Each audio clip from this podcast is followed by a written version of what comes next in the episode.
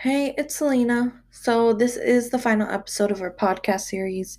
In all, now we have five episodes in our podcast. And just to kind of give a little recap, in the first podcast, we did talk about causes, symptoms, treatments, people that we know of that have anorexia nervosa or have recovered from anorexia nervosa, or maybe they're just in recovery right now for anorexia nervosa. Um, in the second podcast, we talked about um, the four perspectives involved in psychiatric disorders, but anorexia nervosa is part of three of them. So, this would include the behavior perspective, the life story perspective, and lastly, the dimensional perspective. The disease perspective is not part of anorexia nervosa. In the third podcast, we talked about social media and its effect on anorexia nervosa. Um, more so in social media is not that great for some developing bodies.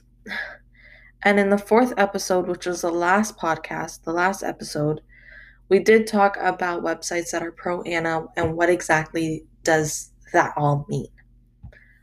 So, this episode, I wanted to talk about what I saw in a friend and what, what her experience was outside, like from my perspective. Um, and just to kind of give a little background information on her. I've known her since I was in seventh grade. Um, we went to the same middle and high school, and we stayed friends up until we graduated school. Um, me and her would hang out every once in a while in high school, but we weren't like the friends who were always with each other.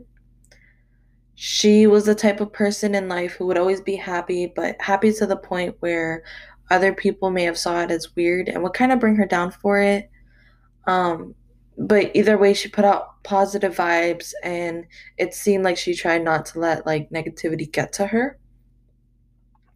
So after high school ended we did drift but we um we drifted apart is what i mean. But we do follow each other on social media instagram snapchat twitter. Um and honestly it seemed like she was the same happy person that i knew of in high school and I saw her every once in a while, every time I went to go get something from where she worked. Um, so I know she was really busy with life. Either way, she would always bring out positive. Um, she would always, sorry, she would always post things that would tell you to look at the bright side of life, the positive side of life. And she was always body positive. Um, in my opinion, she had an amazing body. I know she was working out and it showed she had a lot of muscle gain, which looked really good on her. Um, but in my opinion, she looked amazing either way, whether she wasn't working out or whether she was.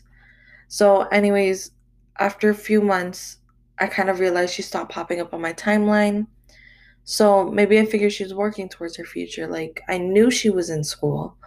Um, and like I said, I saw her at her job a couple times. And I knew from that she was working long hours just from when we talked person to person. So, personally, I just figured maybe she's just busy and she just doesn't have time for social media right now, which it happens.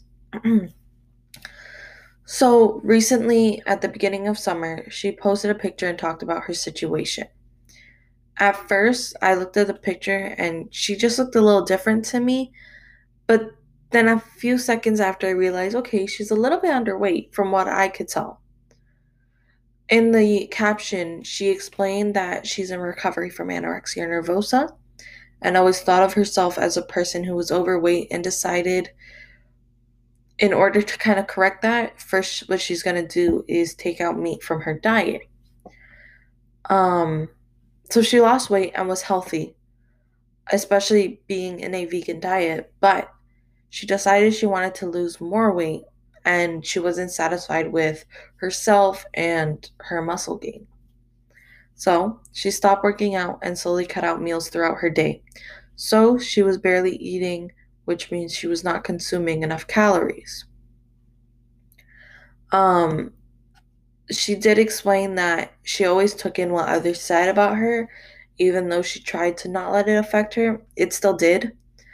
And then on top of that, people in her family always pointed out to her um, about her weight, or they would ask if she was working out and eating healthy because it didn't look like it. Um, her parents did realize she lost a lot of weight and she was diagnosed with anorexia nervosa. Um, for months, she was in recovery, and then she looks at life differently than what she did while she was losing weight. For the month she was in recovery was that period of time where I did realize I am not seeing her on my timeline. But she was still working on her. Um, now she, from what I know, she's gaining back her weight, and even though it's hard, she's still working to be healthy. Um, I personally decided to do my podcast on anorexia nervosa because of her. Um, just recently, Thanksgiving passed, and one thing that I noticed that she did post was something regarding what her family has talked about um, with her. Just kind of saying, like, oh, that it looks like you gained a little weight, and it's kind of stemming back to what we don't want to hear when someone has anorexia nervosa, especially when they're gaining that weight back, because it is a battle within their brain um, to lose and gain weight and not wanting to gain weight.